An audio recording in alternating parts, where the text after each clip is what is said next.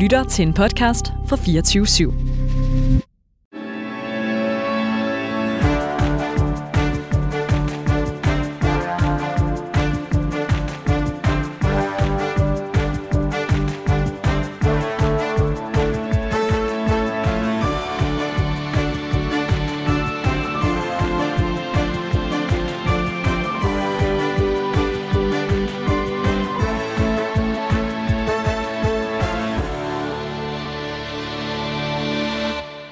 Velkommen til Danmarks mest ærlige debatprogram, Politik på en onsdag. Her inviterer vi hver eneste uge spændende gæster til politisk debat uden spin og fastlåste politiske positioner. Og hvis du forventer neutrale værter, så er det altså det forkerte sted, du lytter med. Ja, for mit navn det er Mads Strange. Jeg arbejder til daglig som politisk rådgiver i Liberal Alliance, og jeg har i dag fornøjelsen af at være gæstevært her på programmet. Ja, og det er jeg virkelig glad for, øhm, så jeg ikke står her alene nu, hvor Anders og Simon er væk. Øhm, jeg hedder Nicoline Prehn, og jeg er øh, folketingskandidat for Socialdemokratiet og aktiv i DSU. Den næste time, der kommer vi til at vende nogle af ugens vigtigste politiske historier med skarpe gæster. Og i dagens anden time af programmet, der skal vi tage temperaturen på øh, nogle af mange, de mange ting, der sker på den udenrigspolitiske front. Og øh, for at gøre det, der har vi fået besøg af dig, Christian Vigilius. Du er landsformand for Konservativ Ungdom, og dig, Laurits Rasmussen. Du er formand for Dansk Kinekritisk Selskab, undskyld, og så er du formand for Radikale Venstre. Velkommen til. Ja, øhm, og i det her program, der starter vi jo altid med at høre vores gæster, hvad der ligesom har fyldt for dem øh, på den politiske radar i den seneste tid. Øhm, og øh, da vi i dag skal diskutere udenrigspolitik, så øh, synes vi, at det kunne være meget sjovt at øh, starte med at høre, hvad I har lagt mærke til af politiske emner uden for Danmarks landegrænser. Christian Vigilius, vil du lægge ud?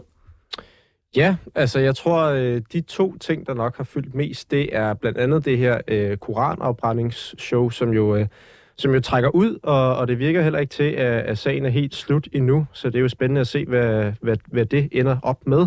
Og så følger jeg også en del med i amerikansk politik, øh, hvor det også er spændende at se, hvad, hvad de her retssager mod øh, Trump, de, øh, de fører til. Og så også det har vel også lidt det udenrigspolitiske øh, præg, vil jeg sige. Altså, der har været noget drama i mit eget parti omkring, øh, hvem det er, vi stiller op som, som spids til Europaparlamentet. Så det, det har også... Det kunne faktisk være fedt lige at, at dykke lidt ned i, altså hvor, hvor placerer du dig øh, i forhold til det her med, med Pernille Weiss, der ligesom har været? Ja, men altså, jeg, jeg, og jeg har også udtalt mig om det tidligere. Altså, jeg synes jo, at øh, det er helt oplagt, at hun trækker sig, fordi jeg synes, der er rigeligt med dokumentation, som, øh, som ligesom viser, at hun har været leder på en meget uhensigtsmæssig måde. Øh, og så har der været alt muligt diskussion omkring, hvordan processen har været og sådan noget. Men, men for mig at se, så er der øh, klar, øh, klar dokumentation for, at hun har, hun har ikke været ordentlig i sin måde at være leder på, og så synes jeg, hun skal trække sig, og så synes jeg, det er fjollet at lave alt det her ballade, som hun laver nu. Men hvis der ligesom er en opstillingskreds, der synes, hun er den rigtige, hun er god til at repræsentere dem, og vælgerne også gerne vil stemme på hende, er det så ikke på en eller anden måde bare sådan, demokratiet fungerer? Altså vælger man dem, som flertallet vil have, og hvis flertallet vil have hende, så er det ligesom også retfærdigt? Jo, jo, men altså, hun er jo i sin gode ret til at gøre det. Altså, så er det jo mere, at man må, må ligesom appellere til, til fornuft og, øh, hvad, hvad er det, fornuft og følelse, eller hvad man siger. Øhm, og øh, altså, hvis hun fastholder sit kandidatur, så er hun jo i sin gode ret til at blive opstillet på partiets landsråd, og så må vi se, hvordan det går. Jeg tror ikke, der kommer til at være et flertal, der bakker hende op. Men, øh, men det er klart, altså, jeg, altså medierne elsker jo, når der er et eller andet, en sprække eller et eller andet, man kan dyrke op til en stor konflikt. Altså, vi skal lige huske på, at der er tale om ganske få mennesker, som, som synes, at øh, hun, skal, hun skal genopstilles, og, og det tror jeg også vil afspejles i det resultat, der kommer på partiets landsråd, hvis, øh, hvis hun fastholder sit kandidatur. Men det er jo spændende. Altså, hvem kunne du forestille dig ellers kunne være kandidat, hvis det ikke skulle være Pernille Weiss, der øh, står øverst på jeres stemmeside? Det er et godt spørgsmål. Øh, jeg, tror, jeg tror snart, der kommer, der kommer afklaring på det, øh, og så tror jeg ikke, jeg kan sige så meget mere. øh, det konservative Folkeparti har jo øh, snart sommergruppemøde. Kunne man forestille sig, at der kommer en melding der? Måske, muligvis. Vi må se. Øh, der er i hvert fald øh, der er pressemøde senere i dag, så det kan være, at der kommer afklaring på det der. Det skal jeg ikke kunne sige. Nej, det er spændende. Altså noget af det, man også hører på, øh, på de politiske valgrør, det er jo, at Søren Pape måske selv skulle overveje at tage posten som spidskandidat, og så øh, bruge det som en exit fra, fra sin nuværende rolle i, i partiet, og så øh, øh prøve øh, at starte på et nyt politisk øh, kapitel i karrieren. Tror du, det er sandsynligt? Øh, nej, det tror jeg ikke. Øh, og det tror jeg primært, fordi han selv har afvist det ret blankt. Øh, så, øh, så, så det tror jeg ikke bliver en mulighed. Og, og jeg tror også, at øh, hvis vi skal helt ærligt, så tror jeg også, det vil være meget fornuftigt, hvis vi øh, holder fast i, i den ledelse, vi har nu, og lige får noget ro på bagsmækken, hvis man kan sige det sådan, og, og bygger det op, som vi også er i gang, i, øh, i gang med i partiet. Altså nu er jeg selvfølgelig formand for konservativ ungdom, og vi er jo en uafhængig organisation, men vi har selvfølgelig også en masse at gøre med, med det konservative folkeparti, og støtter dem jo også, øh, når der er valgkamp og sådan noget. Så, så jeg synes egentlig, der er gang i noget rigtig godt, og der er også i gang i, i en slags genopbygning af, af den konservative fortælling, hvis man kan sige sådan. Så, øh, så Og det, Hvad, hvad er det for en genopbygning? For det synes jeg egentlig er meget spændende. Sådan, i, I fik jo ikke måske et så godt valg, øh, som I kunne have, have ønsket, men, men synes du, I ligesom er tilbage på den rette vej nu? Jeg synes, der er blevet sat nogle rigtig gode initiativer i søen. Øh, det er klart, der var en masse ting, der gik galt i den der valgkamp. Jeg tror så måske, det handlede mere om, om de sager, end det handlede om, om selve politikken. Men øh, lige meget hvad, så kan man sige, at sådan som det danske, øh, som, sådan som dansk politik er lige nu, så er det meget personbordet. Mm. Øh, og det kan selvfølgelig være en stor øh, styrke, hvis der er, man har en rigtig god og karismatisk leder, men det er også rimelig skrøb, skrøbeligt, fordi hvad sker der så, hvis medierne formår at pille ved noget troværdighed der? Så, så jeg synes, det, det vil være rigtig fornuftigt, at, at man ligesom har en god, øh, solid, konservativ grundfortælling at falde tilbage på. Øh, og jeg synes jo også, det er noget af det, Socialdemokratiet tidligere lykkedes meget godt med, med at have en fortælling, der appellerede til rigtig mange danskere. Mm. Øh, så, så, så der er jeg meget positiv omkring, at det er noget, vi har haft øh, meget fokus på det seneste halve år, og, og fortsat har en del fokus på. Laurits Rasmussen, du er formand for Dansk Kinekritisk Selskab og øh, medlem af Radikale Venstre. Hvad har fyldt på øh, din politiske radar, når det kommer til udenrigspolitikken? Jeg tror, at noget af det, der er fyldt på min radar, det er lidt et twist på noget af det, Vigelius taler i forhold til koranafbrændingsforbud. Mm. Fordi noget af det, som måske har været lidt overset, det er et interview, som justitsministeren gav det sidste uge til Information, hvor journalisten spurgte lidt kritisk ind til baggrunden for koranafbrændingsforbud, er, at det kan forarve, fornedre og fornærme stater. Betyder det, det kun er koranafbrændingsforbud her, eller skal vi også forbyde for eksempel Pride-flag eller Tibet-flag i det offentlige rum til demonstrationer, eller når vi får besøg af udenlandske statsoverhoveder? Og det tror jeg, det er også noget indrigspolitisk, men det spiller også ind udenrigspolitisk, fordi det for mig taler ind i, at jeg godt kan være bekymret for, at vi har en regering, der er ved at tilpasse sig til fjendtlige stormagter, det er at tilpasse sig til stater, der ikke bryder sig om den styreform, vi har, og hvor det at kunne ytre sig og det at kritisere, når statsledere kommer til byen, det er noget, vi skal begrænse. Det er i hvert fald noget af det, jeg har fulgt ret meget med i de sidste par dage.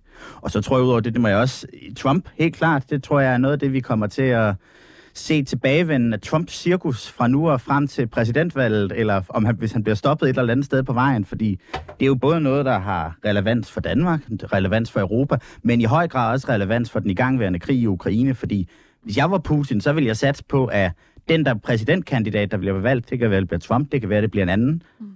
Så længe det ikke bliver Biden eller en demokrat, der ønsker at fortsætte støtten til ukrainernes frihedskamp, så var det nok det, hvis jeg var Putin, jeg ville satse på, skal afslutte krigen. Tror du, vi kommer til at se direkte sådan russisk indblanden? Helt klart.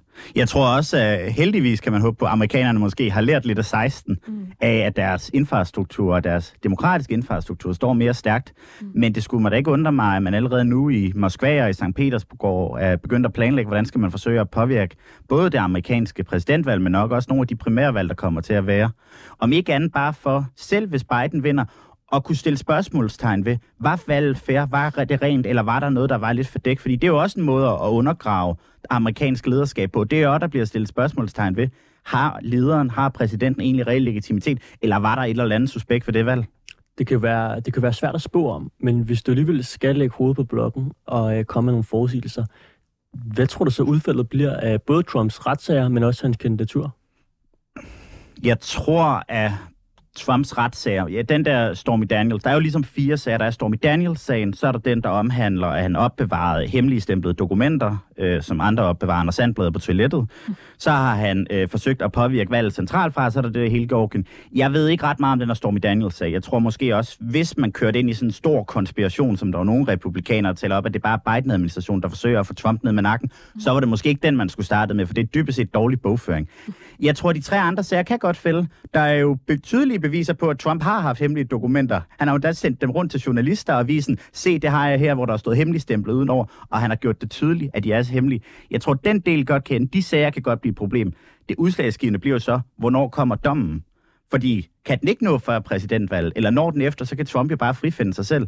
Noget af det, der til gengæld beroligede mig, det var, at hvis Trump bliver dømt, så er der en del af de republikanske vælgere, der har sagt også, ikke de mest ekstreme, ikke dem der, der er QAnon, eller dem, der sådan for mener, at, at Biden dybest set er illegitim. Men de vælgere, som er mere moderate, som siger, at de ikke støtte Trump. Og det er noget, der beroliger ret meget, fordi når jeg som, som dansker, og måske også centrum-venstre, har kigget på USA de sidste år, så har jeg været ret bekymrende for den masse af vælgere som republikanere, som lidt ramt virker til at have forladt de amerikanske grundpriller med demokratier og retsstat.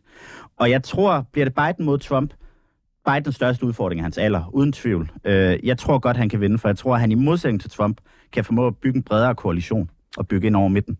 Christian Vigilius, du er jo også selv en øh, konservativ herre, og jeg mindes også, at du tidligere har været øh, nede og føre noget valgkamp for nogle af de andre konservative herrer nede i USA som repræsentant for konservativ ungdom. Hvordan ser du på det amerikanske præsidentvalg og Trumps øh, retssager? Jamen, øh, jeg, jeg er enig med Laura i, at der er forskel på de, på de retssager, der er. Så, som jeg ser det, så den klart mest alvorlige, det er den her, der handler om, at han har forsøgt at øh, snyde sig til valgsejren. Øh, og altså, jeg, jeg har simpelthen ikke indsigt i sådan de juridiske processer i forhold til, om, om der er bevis nok, men jeg vil sige, at den der telefonsamtale øh, vidner for mig om i hvert fald, at, øh, at han i hvert fald ikke er helt skyldfri. Øh, så jo, jeg, jeg tænker da, jeg håber da, at øh, retfærdigheden skal fyldes, og han bliver, bliver dømt for det, han har gjort. Altså, jeg er ikke sikker på, at det ændrer så meget i forhold til hans chancer for at blive præsidentkandidat. Altså, lige nu ser det ret meget ud som om, at han, øh, han får nomineringen. Mm.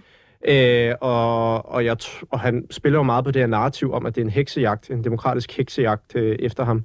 Øh, og der, der tænker jeg ikke, at det ødelægger det narrativ, hvis han så bliver dømt. Øh, så, så ja, altså lige nu synes jeg, det ser ud som om, at han får den her nominering nærmest lige meget hvad.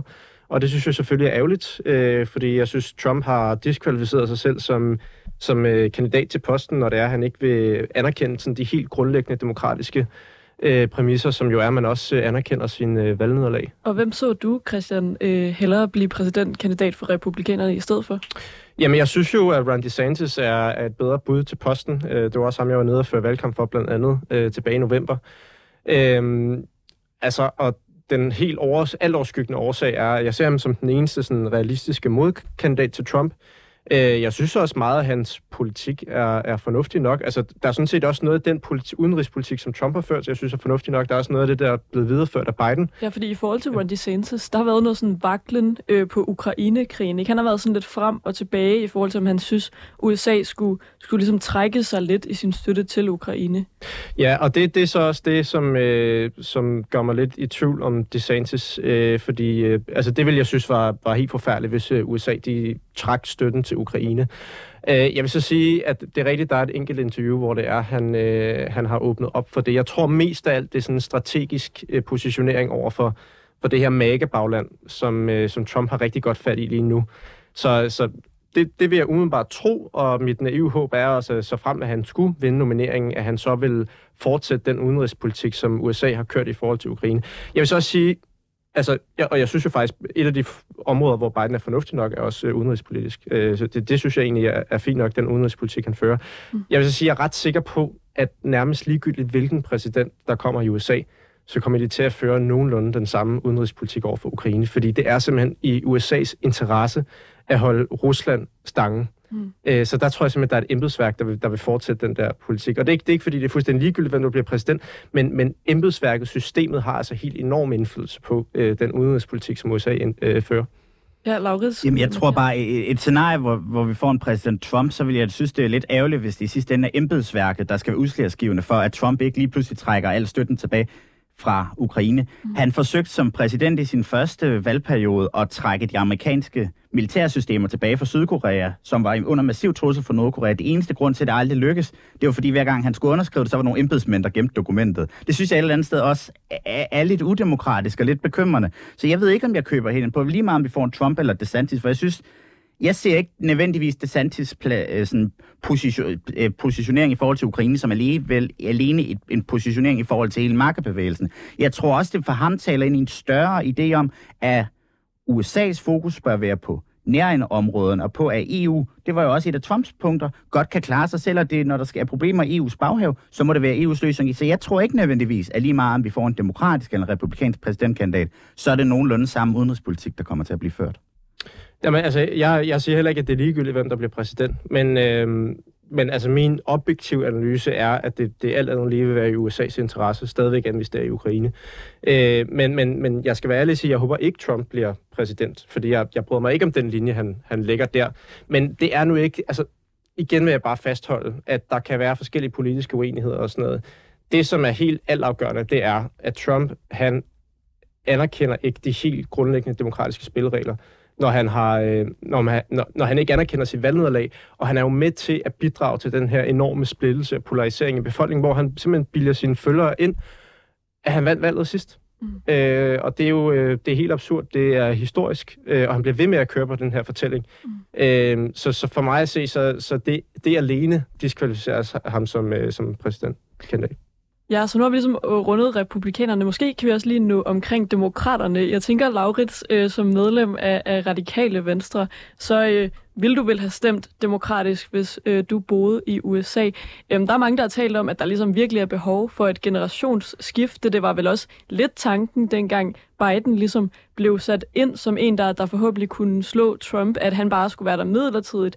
Øhm, man er øh, 80, øhm, og så, så kunne der komme et generationsskifte. Nu ser det alligevel ud til, at man ikke rigtig tør ligesom at give nogle nye kandidater chancen, fordi at man simpelthen er bange for, om de har altså, evnerne til at, at slå Trump, og så lader man ligesom Biden sidde på den. Hvad, hvad tænker du om det? Jamen, det tror jeg, der er helt klart noget om, og der har nok også spillet ind, at der er nogle demokrater, der har konstateret, at den eneste, der har slået Trump, det er Biden. Mm. Og Biden er frisk på at tage en omgang til, og det kan være, at han skal op mod Trump. Det kan være, at han skal op mod DeSantis. Jeg tror, hvis han kommer mod Trump, der er jeg ret sikker på, at han nok skal tage den. Kommer han mod DeSantis, så begynder jeg at være lidt mere bekymrende, fordi Bidens største hindring, det er uden tvivl hans alder. Mm. Der er folk, der mener, at han er dement. Det ved jeg ikke. Jeg er ikke, jeg er ikke læge. Jeg skal ikke sidde og fjerndiagnostisere. Nej. Jeg tror, manden er gammel, og manden havde måske haft godt af at stoppe. Men jeg tror, du har ret i, at demokraterne mangler lidt en, en mellemgeneration. En generation, der kan overtage. Der var nogen, der havde håbet på Camilla Harris, mm. som nok har udviklet sig til at være en af de mest upopulære vicepræsidenter nogensinde på niveau med Dick Cheney, som er ham manden, mange amerikanere betragter som manden, der tog dem ind i, i Irak mm. på, et, på et illegitimt grundlag. Jeg tror, at demokraterne forhåbentlig, jeg kan ikke se dem endnu, men i løbet af de sidste fire år, hvis de bliver genvalgt, i løbet af de kommende fire år, kommer til at kunne genopbygge nogen og finde nogle relevante kandidater. For de gener, dem, der er opstillet sammen med Biden, dem, der er opstillet med Obama i 8, det er folk, der er ekstremt gange. Elizabeth Warren, Bernie Sanders, Emma Klobuchar. Det er folk, der er ligesom på vej mod udgangen af, af amerikansk politik, hvis ikke de vil blive hængende til de er omkring de 90. Så jeg tror helt klart, at demokraterne har et problem. Det er også et problem, republikanernes parti har, at deres ledere ligger også omkring de der 78-79. Og de har måske nogle typer som Von DeSantis, som godt kan løfte faklen om et valg eller to. Det, jeg tror, den, den udfordring står demokraterne bare endnu mere med, fordi de har ikke umiddelbart, når jeg kigger ud over landskabet, nogen, der vil kunne tage over. Ikke i dag, og ikke om fire år. Ja, nu fik vi lige øh, vendt amerikansk politik, øhm, og med det, så synes jeg, at vi skal øh, gå videre til øh, dagens debat.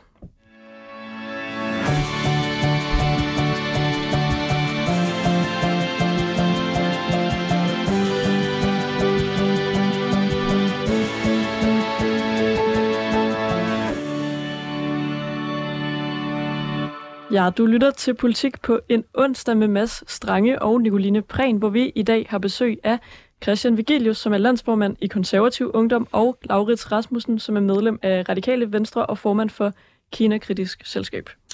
I går aftes rejste Danmarks udenrigsminister Lars Løkke Rasmussen til Shanghai og senere Beijing for at underskrive et nyt samarbejdsprogram, der skal åbne nye døre for dansk erhvervslivs interesser.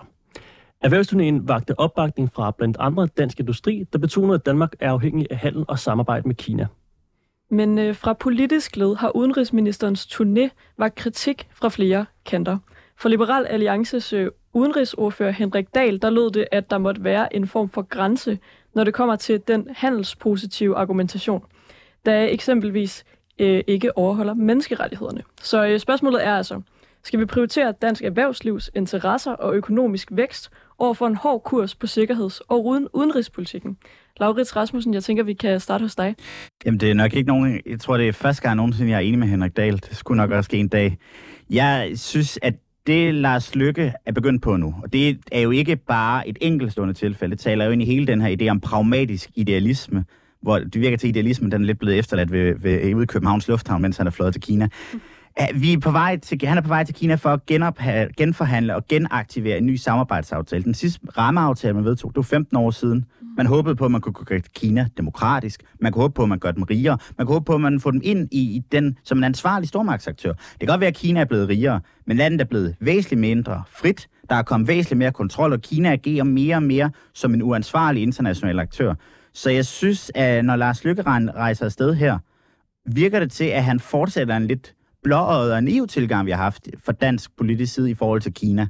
Der synes jeg måske, Lars Lykke kunne lære lidt af sin forgænger, Anders Fogh, der var ham, der oprindeligt underskrev den sidste samarbejdsaftale, som måske siden har konstateret, det vi gjorde, det var måske ikke det rigtige. Jo, Kina har en rolle at spille. Det, vi er, de er vi kan ikke klare os udenpå i forhold til at løse klimakrisen, og i forhold til at håndtere, øh, for, i forhold til, hvordan at vi øh, forholder os til udviklingen af kunstig intelligens og de nye teknologier.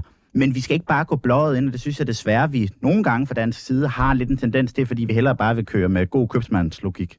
Christian Vigilius, vi så også det her i forbindelse med korankrisen, hvor regeringen pynser på at indskrænke danskernes ytringsfrihed for simpelthen at, øh, at tække nogle af de her islamister. Øh, altså, skal den danske regering skrue ned for pragmatismen og op for idealismen, når det kommer til den her slags spørgsmål? Ja, eller også så skal de skrue op for pragmatismen i et lidt længere perspektiv, fordi øh, problemet er jo her, at, at det er nogle forskellige tiltag, som, som måske øh, inden, for en, øh, inden for kort sigt er til Danmarks fordel, men som på den lange bane øh, giver os nogle øh, hvad siger man, forhindringer eller handicap, når det er, at vi senere skal kunne være uafhængig og kunne agere i en, i en global verden. Altså, jeg, jeg, jeg sympatiserer set med tanken om, at øh, Danmark er et lille land, og vi kan ikke klare det hele alene, og man skal selvfølgelig også føre udenrigspolitik, som er til Danmarks fordel.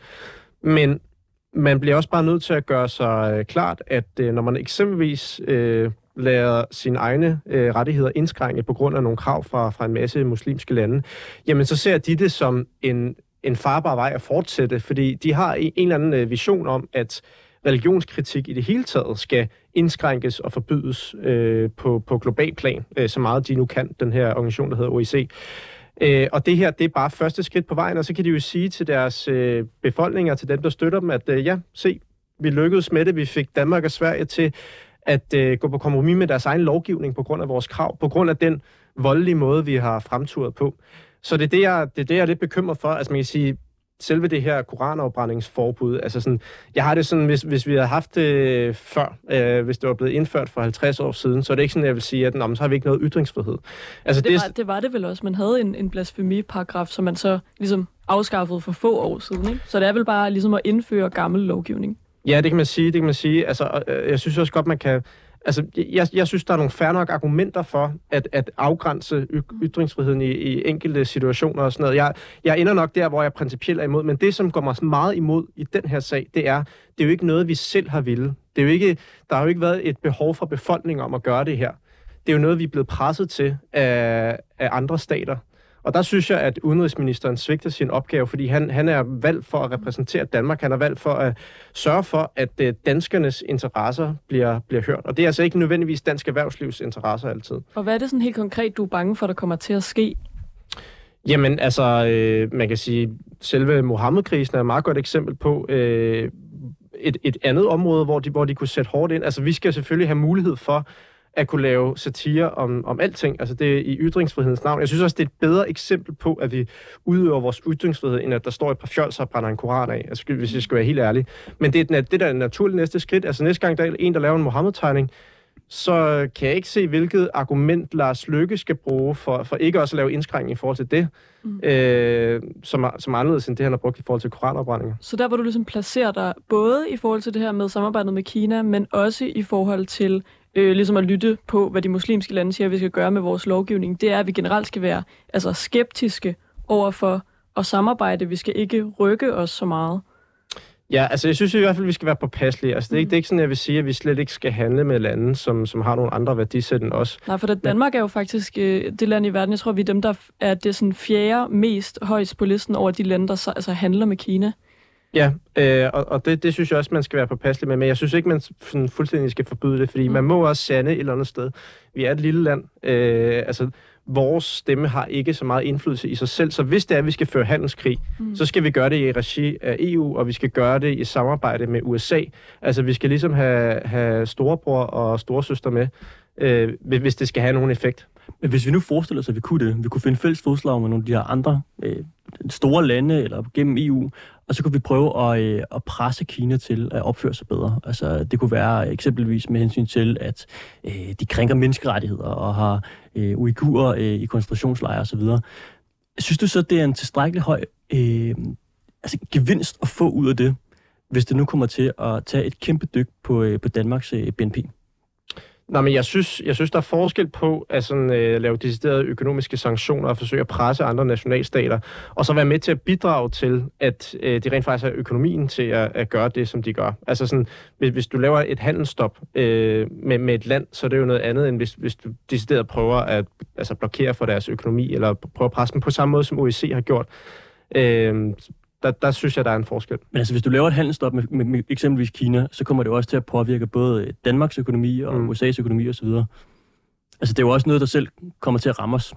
Ja, selvfølgelig. Øhm, jeg synes godt, man kan kigge på det, men altså, det må også bero på en konkret vurdering, fordi altså lige meget hvad, hvis vi skal gøre os mere afhængige af, af de her andre stater, hvilket jeg også synes, vi skal have en anden form for, for strategi om, mm. så er det noget, der kommer til at tage mange år. Øh, og det, det nytter heller ikke noget, at vi svigter vores egen magtposition i verden, hvilket vi jo gør, hvis, vi lader, hvis man lader totalt øh, handelsstop.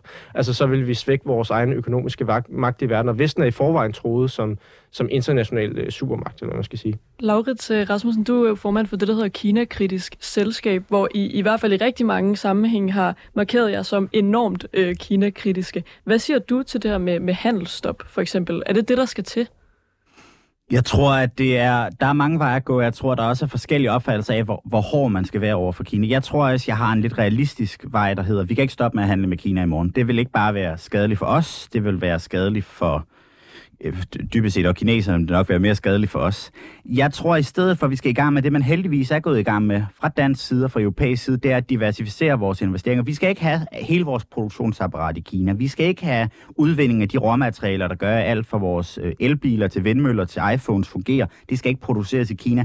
Jeg tror, det er de greb, man skal begynde at gå for, gribe fat i. Og det er, det er en langsigtet strategi, fordi vi i 40 år har været blinde og haft en eller anden optimisme om, at når vi handler nok med Kina, og når det er, vi sørger for, at de får får vores produktionsapparater, de producerer til hele verden, så skal de nok blive rige, så skal de nok blive demokratiske, så kommer menneskerettigheden automatisk. Men helt konkret, hvordan skal man så gøre det? Altså handler det om at sætte nogle krav til virksomhederne om, hvor store dele af deres produktioner de, de placerer i Kina, eller er det virksomhedernes ansvar, eller hvem skal ligesom sørge for, at det du siger her, det sker? Jeg tror, der er to ben på det. Det ene, det er, er virksomhedernes ansvar for, del, for sig selv, fordi jeg tror også, efter Rusland, så er der også gået op for investeringsfirmaer og øh, store virksomheder generelt. Der er en risiko ved at have produktionsfaciliteter i et diktatur. For der er der ikke nogen retsstat, der beskytter en. Der er ikke nogen domstol, man kan gå til at klage. Så kan man endelig ligesom Carlsberg er blevet i Rusland, hvor der er alle deres virksomheder beslaglagt, og de endte med måske dybest set at blive reddet af, der ligger et eller andet gammelt ark i et pengeskab, som gør, at de måske får lidt penge ud af det. Det er det ene ben. Så tror jeg, at vi fra EU's side bliver nødt til at anerkende, at vi skal til at føre industripolitik igen. At vi skal til at hjemtage produktion af visse særlige nødvendige delkomponenter, visse produkter, der er nødvendige. Der er blevet talt meget under corona med vaccineproduktion, med værnemidler osv. Men jeg tror, der er mange af de teknologier, som resten af verden har behov for, som i Kina i øjeblikket står for størstedelen af produktionen af og udvinding af, det bliver vi nødt til at tage om ikke til Europa, så i hvert fald sørge for at udbygge produktionsfaciliteterne i andre lande. Fordi det, der i høj grad bekymrer mig, Kina er et diktatur, de har rigtig mange ressourcer og stor magt, men det er også i høj grad, de har så meget magtkoncentration og markedsproduktion. Mm. Jeg ser i stedet for, at man i høj grad fremelsker produktion og udvinding af ressourcer andre steder. Ikke for sådan en imperialistisk eller kolonistisk tilgang, hvor vi skal udplyndre Afrika. Det er tværtimod det, kineserne har i gang i med deres udviklingsprojekter. Men at vi sørger for, at de ressourcer og de råstoffer, som der er behov for, de også kan hentes andre steder i verden, så når det er, at vi kommer i konflikt med Kina, eller de begynder at indføre handelssanktioner på Norge, når det er, at de har tildelt Nobels fredspris til en systemkritiker, mm. at vi så ikke er så dybt afhængige af, at de bare kan slække øh, slugerne i, og så er det, der kommer ikke nogen produkter, og vi får ikke det, vi skal have fra Mærsk, eller hvad ellers, der bliver importeret derudfra. Ja, jeg synes, det kunne være meget spændende lige at prøve at dykke ned i det, du nævner med, med Afrika her, mm. øhm, fordi vi har senest set... Øh, at der i Niger, øh, der blev altså præsidenten væltet, der var et, et militærkup, øh, som øh, så vidt man ligesom har kunne finde ud af, var understøttet af, af Rusland, øh, i hvert fald af, af Wagner-gruppen, og det har man set i store dele af særligt øh, Sahel-regionen i Afrika. Øh, og vi ser også, at Kina og Rusland jo på mange måder arbejder mere sammen. Altså risikerer vi ikke i Danmark og i Europa og måske i den vestlige verden ligesom at sætte os helt uden for indflydelse. Der er et, et stort kontinent, Afrika, som bliver flere og flere mennesker, øhm, som, som måske ender med at binde sig til Rusland, til Kina. Altså, er, er der ikke behov for, at vi øh, lægger en strategi, at vi gør noget mere for os at, at komme ind der? Jo, helt klart, og det synes jeg måske, nu skal der jo være Europaparlamentsvalg næste år, man når nok ikke så meget frem til der, fordi parlamentet og hele systemet er ved at gå i stå, men det synes jeg, der er udenrigspolitisk set, er noget af det, man fra EU's side bør have allermest styr på. For selvom vi kan gøre meget fra den side, og det gør vi heldigvis allerede, så hvis vi virkelig skal rykke, så handler det om, at vi skal investere på 12-regler til Afrika. Det handler om, at vi skal sørge for at lave nogle målrettede investeringer, udvikling af viden og udvikling af teknologi. Fordi hvis ikke vi passer på, mm. så risikerer vi har i forvejen et mellemøsten, der er præget af ustabilitet. Vi har Rusland mod øst, som dybest set nogen kan diskutere, men nogen vil nok mene, at vi er i krig med på et eller andet format, i hvert fald hybridmæssigt. Mm. Og vi ender med at have et kontinent med en enorm voksende befolkning, et kæmpe marked, som i øjeblikket land for land er ved at falde i Kinas og i Ruslands klør. Kina, der, gennem deres øh, diplomati sørger for at udvinde ressourcer og give så mange lån, at det er, at staterne aldrig kommer til at løsrive sig af dem. Og Rusland, der sender Wagner-grupper til højre og venstre i et forsøg på at omstyrte demokratisk valgte ledere, som er vores allierede, eller forsøger at holde øh, diktaturer eller terrorbevægelser i live. Vi har et kæmpe udfordring med Afrika. Det tror jeg måske øh, udenrigspolitisk set er en af de mest oversete prioriteter, vi har på hele det europæiske kontinent, men også i Danmark. Ja, hvad siger du, Christian Vigilius, øh, til det her med det afrikanske kontinent? For jeg tror, jeg må bare sige, jeg, det er noget af det, jeg er allermest nervøs for faktisk udenrigspolitisk, det er, at vi simpelthen overser, hvor meget Rusland og Kina de altså gør på det her enormt hurtigt voksende øh, øh, kontinent, øh, som jo også, at de vokser både i population, men jo også i, altså i vækst. De bliver rigere, der kommer en større middelklasse. Øhm, både i forhold til, hvis vi gerne vil løse klimaforandringer, men også i forhold til den her demokratisering. Vi ser, at det går den forkerte vej, særligt i, i Vestafrika i Sahel-regionen, især med, med hjælp fra russiske kræfter. Altså er der ikke behov for, at vi sætter noget mere ind? Jo, altså der, der tror jeg egentlig ikke, jeg er så uenig med, med Laurits. Jeg synes også, det er meget vigtigt, at vi får samarbejde med mange øh, afrikanske lande. Jeg tror, man skal være lidt påpasselig med det der med, at man, man vil prøve at komme ned og demokratisere dem. Altså det, det har vi i hvert fald haft øh, knap så gode erfaringer med i Mellemøsten. Men, men fordi i sidste ende, så tror jeg, at demokrati skal komme nedefra og op, øh, hvis det skal komme. Og jeg tror heller ikke, man skal gøre sig nogen illusioner om, at der med øget velstand nødvendigvis kommer demokratiske rettigheder. Men nu, øh, nu ser vi vel Rusland gå ind og understøtte det modsatte. Ikke? De støtter op om et militærkup, der ligesom afskaffer demokratiseringen, der ellers var i gang. Ja, altså, og det kan man selvfølgelig godt sige, altså hvis, hvis det er i forhold til at bekæmpe øh, Rusland, altså have sådan en form for stedfortræderkrig, det synes jeg igen, man skal være påpasselig med, mm. men man kan, man kan selvfølgelig godt øh, støtte nogle demokratiske bevægelser dernede, men jeg synes bare, Altså, grundlæggende så handler det jo om at have nogle gode samarbejder med dem og sørge for, at de føler sig mere allieret med Vesten, end de gør med, med Rusland. Øh, og så kan man jo håbe og krydse fingre for, at der kommer en eller anden form for, for demokrati, men man må nok også have en respekt for, at det kan være, at det er en anden slags demokrati, end, end det vi har. Øh, fordi, fordi altså, der er jo hundredvis forskellige definitioner af, af hvad demokrati er. Øh, og jeg tror, det vigtigste er i, i det her perspektiv, at vi ikke svækker vestens øh, magtposition. Øh, og det synes jeg faktisk kommer før. Øh, også andre hensyn, også hvordan, hensyn til den grønne omstilling. Og... Hvordan sørger vi for ikke at svække vores magtposition? Fordi er det ikke netop det, som Lars Løkke forsøger på nu, hvor han øh, gerne vil, vil samarbejde med Kina? Er det ikke at styrke vores magtposition? Nej, men altså det vi har kunne se med Kina, det er, at vi har jo handlet sindssygt meget med dem øh, de sidste mange, mange, mange år. Og øh, altså vi er ikke blevet stærkere af det. Jo, det kan godt være, at vi har fået lidt mere velstand, men Kina har fået relativt langt mere velstand, end, end øh, vi har, og vi har gjort os øh, meget afhængige af dem. Så man kan sige, problemet med, at Danmark eksempelvis åbner op for mere øh, handel med, med Kina, det er jo, at Øh, det kan være, at vi får nogle, nogle kroner og øre ud af det, men vores magtposition i forhold til Kina ændrer sig overhovedet ikke. Øh, tværtimod, så nyder de jo bare godt af, at hvis der er flere vestlige lande, som gerne vil samarbejde mere med dem, og hvor, man, hvor de muligvis kan gøres mere afhængige af kinesisk produktion. Hvor, hvor er du på den, Laurits? Jeg tror, jeg er på det punkt, at når jeg kigger, jo, Danmark har vundet, men relativt set, der har Kina vundet enormt meget. Mm. Øh, og jeg tror ikke, man skal være blind for det. Øh, lidt sjovt som form for dansk Kina-kritisk. Jeg beundrer på et eller andet mm. punkt faktisk, hvad kineserne har formået over for deres egen befolkning. Og løfte så mange hundrede millioner af, ud af fattigdom, det tror jeg aldrig, vi kommer til at se i menneskehedens historie igen. Men man skal så også se, hvad det er gjort på baggrund af. Det er jo ikke gjort på baggrund af, at friheden er blomstret op, at folk har faktisk fået flere muligheder for at kontrollere og sige, hvad de faktisk mener. Det er tværtimod sket gennem mere kontrol, og det er sket med kæmpe miljømæssige konsekvenser og demografiske konsekvenser med en etbarnspolitik for en helt kinesisk befolkning.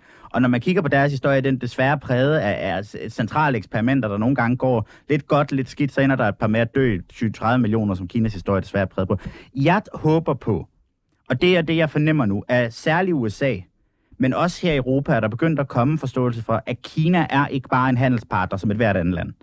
De er ikke Rusland, som er dybt, dybt afhængig af olie og gas, og det er dybest set det, der statsøkonomi er bygget på. Mm. At vi har at gøre med et land, der har teknologien, know-howen og produktionsevnerne til at kunne udkonkurrere os. Mm. Og har en interesse i, at de værdier, vi repræsenterer, demokrati, retsstat, menneskerettighed og ligeværdig internationalt samarbejde mellem stater, mm. at det grundlæggende er koncepter, der strider fuldstændig mod den verdensorden, som de ønsker. Og det er der, jeg synes, Lars Lykke går lidt galt i byen. Fordi jo, på kort sigt har vi måske nogle handelsmæssige interesser i at udbygge vores forhold til Kina. Men Danmarks langsigtede interesser er jo ikke kun knyttet til, hvad det er, man kan regne på inde i Finansministeriet. Det er også knyttet på de værdier, vi repræsenterer. Dem, der frisætter mennesker, der giver frihed, der giver ytringsfrihed, der faktisk giver mulighed for, at mennesker kan leve det liv, de ønsker. Og det mener jeg, at demokrati i en eller anden form, kombineret med menneskerettighed retsstat, er den bedste styreform til. Og der synes jeg bare, at når vi kører den politik, vi gør over for Kina, så er vi blinde for, at Kina bekæmper de værdier i Afrika, i Sydøstasien, og også i forsøger at begynde at justere på det i Mellemamerika, og understøtter et styre i Rusland, der aktivt bekæmper de værdier i Ukraine. Det er der, jeg synes, vi går galt. At vi måske på kort sigt styrker os selv, men på lang sigt underminerer vi jo ligesom de værdier, som vi burde stå over for, og dem, der sikrer, at vi stadig har en rolle at spille i verden, som en lille land med en befolkning på 5,7 millioner. For det er netop en anerkendelse af, at alle stater, fordi de stater har ret til at blive hørt, Lige meget om de har 1,4 milliard, eller om de har 5,7 millioner borgere. Det synes jeg er spændende, og det, man kan også høre, at I begge to er klar til at, at vende blikket øh, væk fra Kina og søge mod nogle, nogle lande, der minder mere om os. Men der er sådan en, en generel tendens til, at mens vi for 20 år for eksempel, øh, og især altså, efter at Sovjetunionen styrtede grus, der så vi en tendens til, at der var rigtig mange nye lande, som blev mere og mere demokratiske. De fik liberale frihedsrettigheder og den slags. Men så var det som om, det lige pludselig stoppede på et eller andet tidspunkt. Altså, Tror I, at øh, den demokratiske bølge, vi så i kølvandet på Sovjetunionens kollaps, at den er på tilbagetog nu? Tror I også, at det vil betyde, at der for eksempel kommer til at være mindre globalisering i fremtiden? Jeg tror i hvert fald, at vi står i en demokratisk modbølge. Det kan vi konstatere, at vi har gjort siden, ja, faktisk før det arabiske forår. De fremspring, man tog der, har på ingen måde kunne dæmme op for det, vi har tabt siden. Jeg tror, det er et resultat af mange ting. Jeg tror, noget af det er en modbølge mod globalisering. Jeg tror, det er en måde, apropos noget af det, Christian sagde, at demokrati ikke bare er en styreform, vi kan eksportere. At man ikke kunne sige til Polen og Ungarn, at nu bliver I demokratier ved at kopiere en vesteuropæisk model en ting. Jeg tror også, det er noget af det, der har skabt frustration af demokrati som styreform, er blevet en ting, nemlig det, vi er blevet enige om. Mm.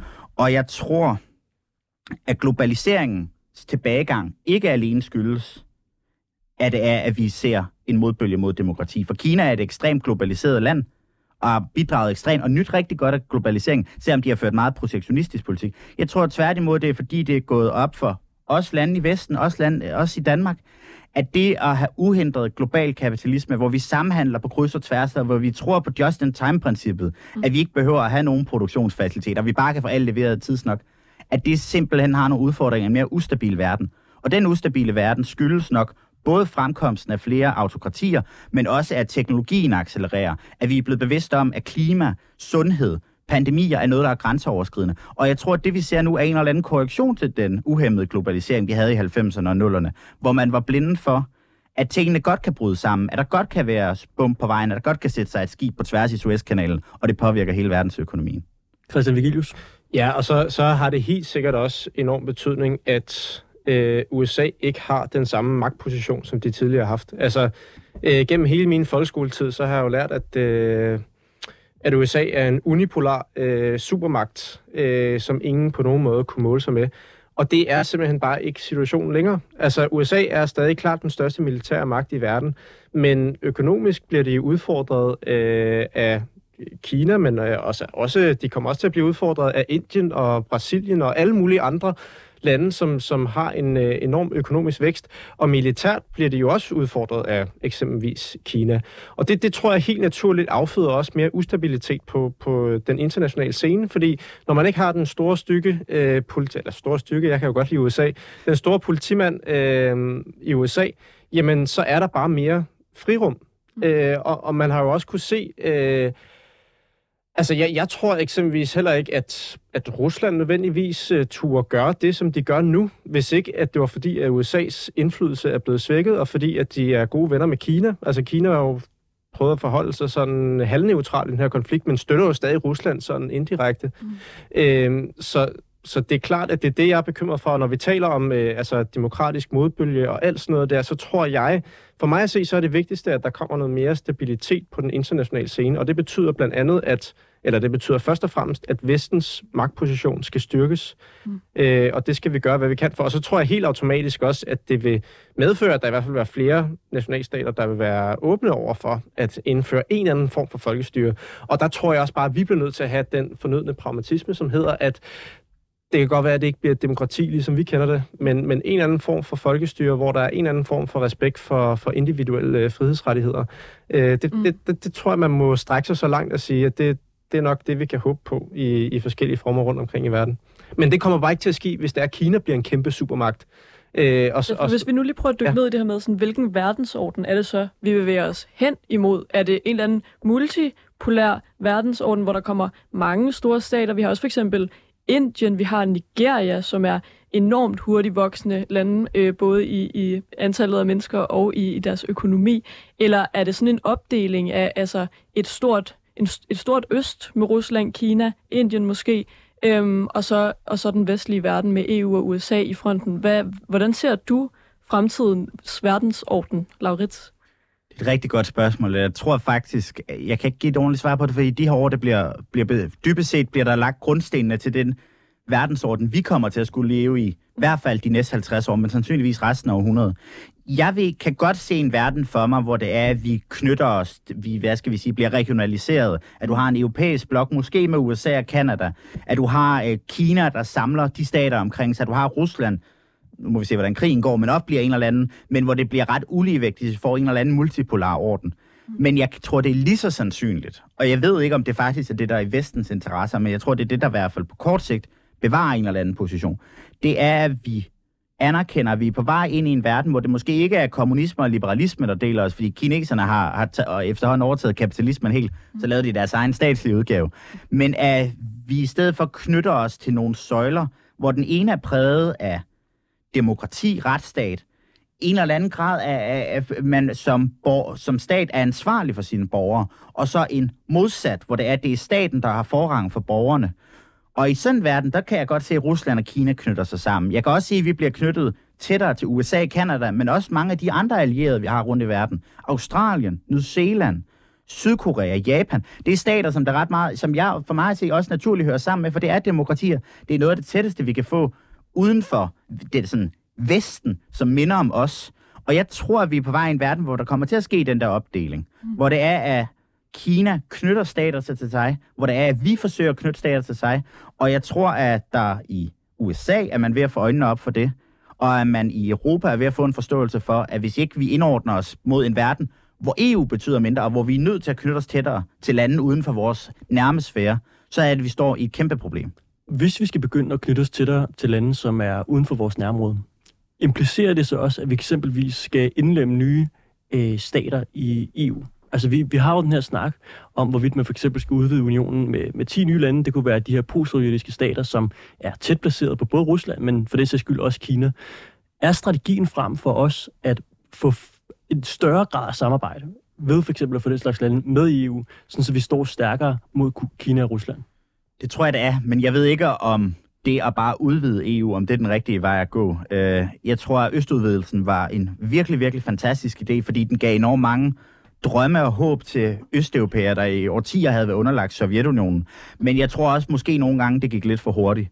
Jeg tror, at det, man forhåbentlig har lært, det er, at nogle af de lande, vi godt kan have med, Ukraine, Georgien, Moldova, nogle af de lande, der befinder sig på det sydvestlige Balkan, af lande, vi godt kan trække længere tættere på os. For det er jo det, der er i gang med nu at Rusland hiver i Serbien, forsøger at sætte splittelse i Kosovo, fordi Kosovo har, udover det mere vestligt orienteret, har en drøm om at nærme sig EU. Jeg tror, at den EU-konstruktion, vi har, skal held, risikere at blive for ustabil, hvis vi udvider alt for hurtigt. Men det at give flere kandidatlande bedre muligheder. For allerede i kandidatfasen kan du begynde at lukke ret mange ting af, som trækker den væsentligt tættere på den europæiske union. Er det den vej at gå? Og så tror jeg da også, at vi på et tidspunkt, i hvert fald i min optik, godt kunne overveje at kigge på hele NATO's konstruktion. Mm. Ikke i den forstand, at vi skal begynde at sparke nogen ud. Øh, der tror jeg, at der er nogen, der havde en eller anden drøm om Tyrkiet på et tidspunkt. Det vil måske heller ikke være så smart, selvom de ikke deler værdier med os. Men jeg ser da, at hvis vi ser NATO som et værdifællesskab, mm. så deler vi også et værdifællesskab med Japan, med Sydkorea, med New Zealand og med Australien. Det er lande, som vi har fælles interesser med. Det er lande, som vi har et fælles værdifællesskab med. Og jeg tror, at i, i den verdensorden, vi er på vej ind, så er der jo lande, vi er nødt til at knytte os endnu tættere til hinanden, så det ikke bare bliver USA, der er ankret for det hele, med alle mulige øh, alliancer rundt om i hele verden, men samle noget. Christian Vigilius? Ja, altså jeg synes også, man skal være påpasselig med at øh, indlemme flere i EU. Men, men som Laura siger, kan man jo sagtens samarbejde med, med lande, også selvom man ikke er i samme union som dem. Øh, jeg tror helt generelt bare, at det er vigtigt, at vi gør, hvad vi kan for, for at styrke øh, ja, vores alliancer øh, rundt omkring verden. Jeg synes bestemt heller ikke, at vi skal ad, altså, hvad hedder det, øh, distancere os mere fra USA, fordi vi er stadig dybt afhængige af dem. Altså, de har klart verdens største militær, langt større militærmagt end EU, så vi er dybt afhængige af at have dem på vores side. Og det er også bare, altså, nærmest selv hvis de fik øh, eller anden mærkelig styreform i morgen, så vil det stadig være i vores interesse, at de er på vores side, mm. øh, at de ikke begynder at afpresse os. Øh, Hvad siger så... du til Laurits forslag om eksempelvis at lukke øh, Sydkorea ind i NATO? Jamen altså, det vil jeg sådan partout ikke være afvisende overfor. Altså, jeg, jeg synes kun, det er godt, hvis det er, at vi kan styrke vores øh, alliancer med, med lande, som vil handle på, på alliancens øh, interesser, øh, som, som modblok mod de her kæmpe øh, supermagter, som er på vej. Og her tænker jeg så særligt på Kina. Mm. Fordi Kina har været, ja, man kan godt sige, at de har været protektionistiske. De har ikke været militært øh, ekspansiv i samme grad, som man kunne forvente, men de på en eller anden måde, så har de også bare handlet klogt, de har handlet langsigtet. Altså, de har gjort så mange lande dybt afhængige af dem. Altså, USA er også ret afhængig af, af Kina økonomisk. Og der vil jeg så sige, at hvis man endelig skal give Trump lidt credit, så, så var det jo sådan set ham, der vokaliserede den her øh, skepsis over for at øh, binde sig så tæt op af Kina. Mm. Og det er, det er jo en realitet, som er ved at gå op, øh, og det er jo øvrigt så også noget, Biden har, har videreført øh, til dels. Jamen, det er, det er helt klart enig. Hvis vi skulle pege på en positiv tving, Trump måske har udrettet på lang sigt for USA, så er det netop, at han har skabt en konsensus, der nu eksisterer i kongressen, om at man har været lidt for blåret øh, over for Kina. Ja, jeg havde en anden point, men den kan jeg ikke lige huske. Det kan være, jeg kommer Jeg tænkte måske, til. om vi lige, øh, nu hvor der er syv minutter tilbage, skulle nå at runde Ukraine, eller krigen i Ukraine. Øhm, fordi det jo, altså, om man ved det eller ej, stadig er øh, noget af det, der fylder allermest i udenrigspolitik, især når man bor i Europa. Øhm, hvor ser I det gå hen? Øhm, hvis I har en eller anden form for analyse af det, det kan jo være enormt svært. Tror I på en afslutning snart? Christian? Øh, nej, desværre ikke. Jeg tror, det kommer til at trække ud i, i et godt stykke tid endnu.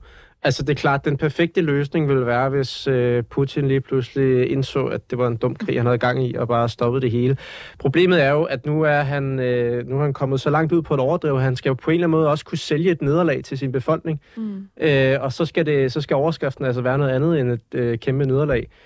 Så jeg, jeg ved det virkelig ikke. Jeg synes nærmest, det er umuligt at spå om. Altså, der er ikke nogen tvivl om, at, at så Rusland bliver jo også svækket i længden, øh, fordi at Ukraine kæmper bragt imod, og de har øh, nærmest stort set hele Vesten bag sig, som bliver ved med at, at hjælpe dem. Ja, for ser du at fortsætte med det? Altså sådan den indrigspolitiske prioritering af forsvaret, skal den fortsætte?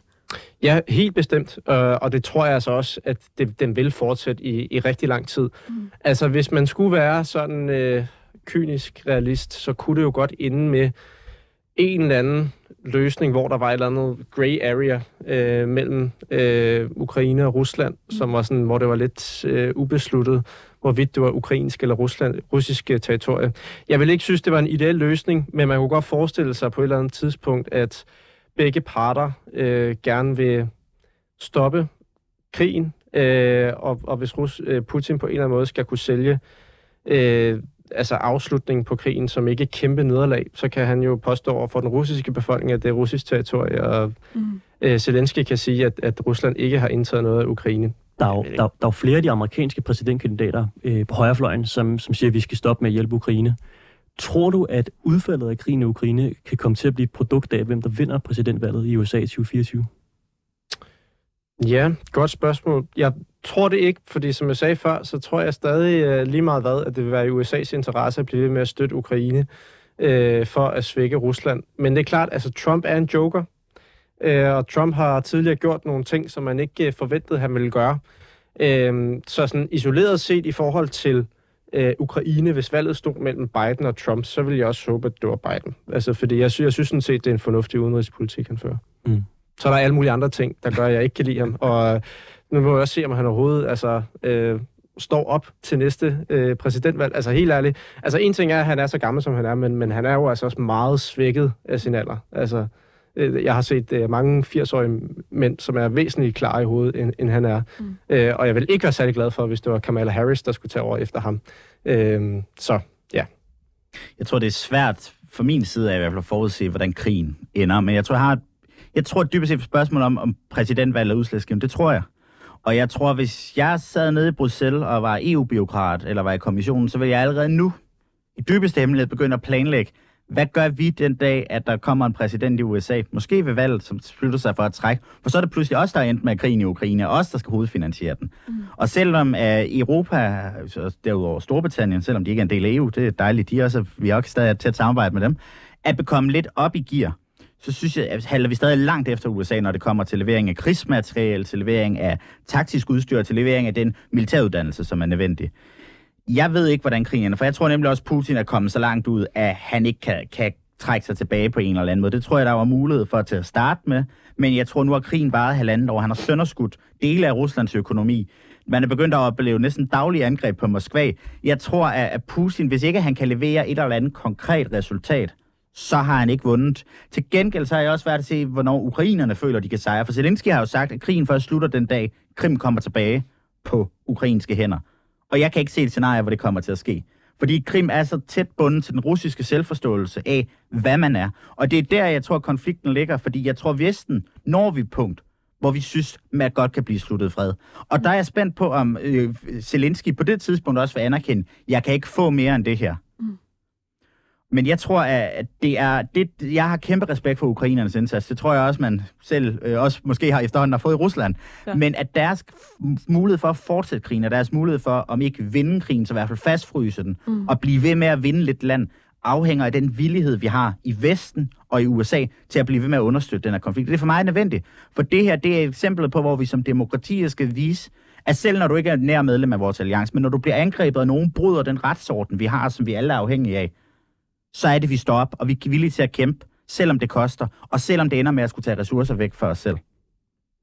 Nu har vi meget kort tid tilbage, men øh, nu hvor vi har to meget øh, sådan, øh, Kina-kritiske mennesker i, i studiet, så kunne jeg godt lige tænke mig hurtigt at nå at spørge jer om, altså er vi ikke netop nervøse for, at vi hjælper Putin ved ikke at ville samarbejde med de lande, der ligger langt væk øh, fra os, der ikke ligner os. Altså vi ser Putin øh, få opbakning fra en række afrikanske lande, der måske også økonomisk, måske endda på et tidspunkt med soldater og mennesker i krigen kommer til at være på Ruslands side. Altså er det ikke en fare ved ikke at ville samarbejdet, Christian? Jamen, altså, som, som jeg også sagde i starten, så kan man sige, den her øh, pragmatiske idealisme, som, som Lars Lykke argumenterer for, altså, jeg kan sådan set godt se resonemanget i det. Jeg synes bare, han tænker kortsigtet i nogle af de her scenarier. Vi skal gøre det, som er i Danmarks interesse, også på lang sigt. Og på lang sigt, så er det i Danmarks interesse, at vi får et tættere samarbejde med Vesten, og at vi gør alt, hvad vi kan for ikke at svække, svække øh, Vestens magtposition. Så det må også være en konkret, konkret vurdering fra øh, samarbejde til samarbejde. Ja, der fik du også lige understreget den pointe, som vist faktisk er noget, I har været enige om på trods af jeres partipolitiske uenighed øh, i studiet i dag. Tusind tak til jer, Christian Vigilius, landsformand i Konservativ Ungdom, og Laurits Rasmussen, øh, formand for Kina Kritisk Selskab. Øhm, Lige om lidt, der går vi til nyhederne på 24-7. Du kan høre det her program og alle vores andre programmer øh, på podcast inde på 24-7's hjemmeside. Det håber vi, at du vil gøre. Øh, vores navne var Mads Strange og Nicoline Prehn. Tak for i dag.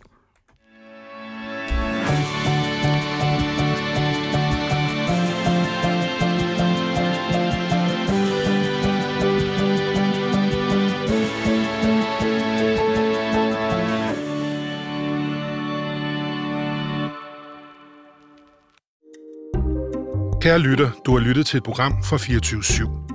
Du kan finde meget mere modig, nysgerrig og magtkritisk taleradio på 24 7 appen Hent den i App Store og Google Play.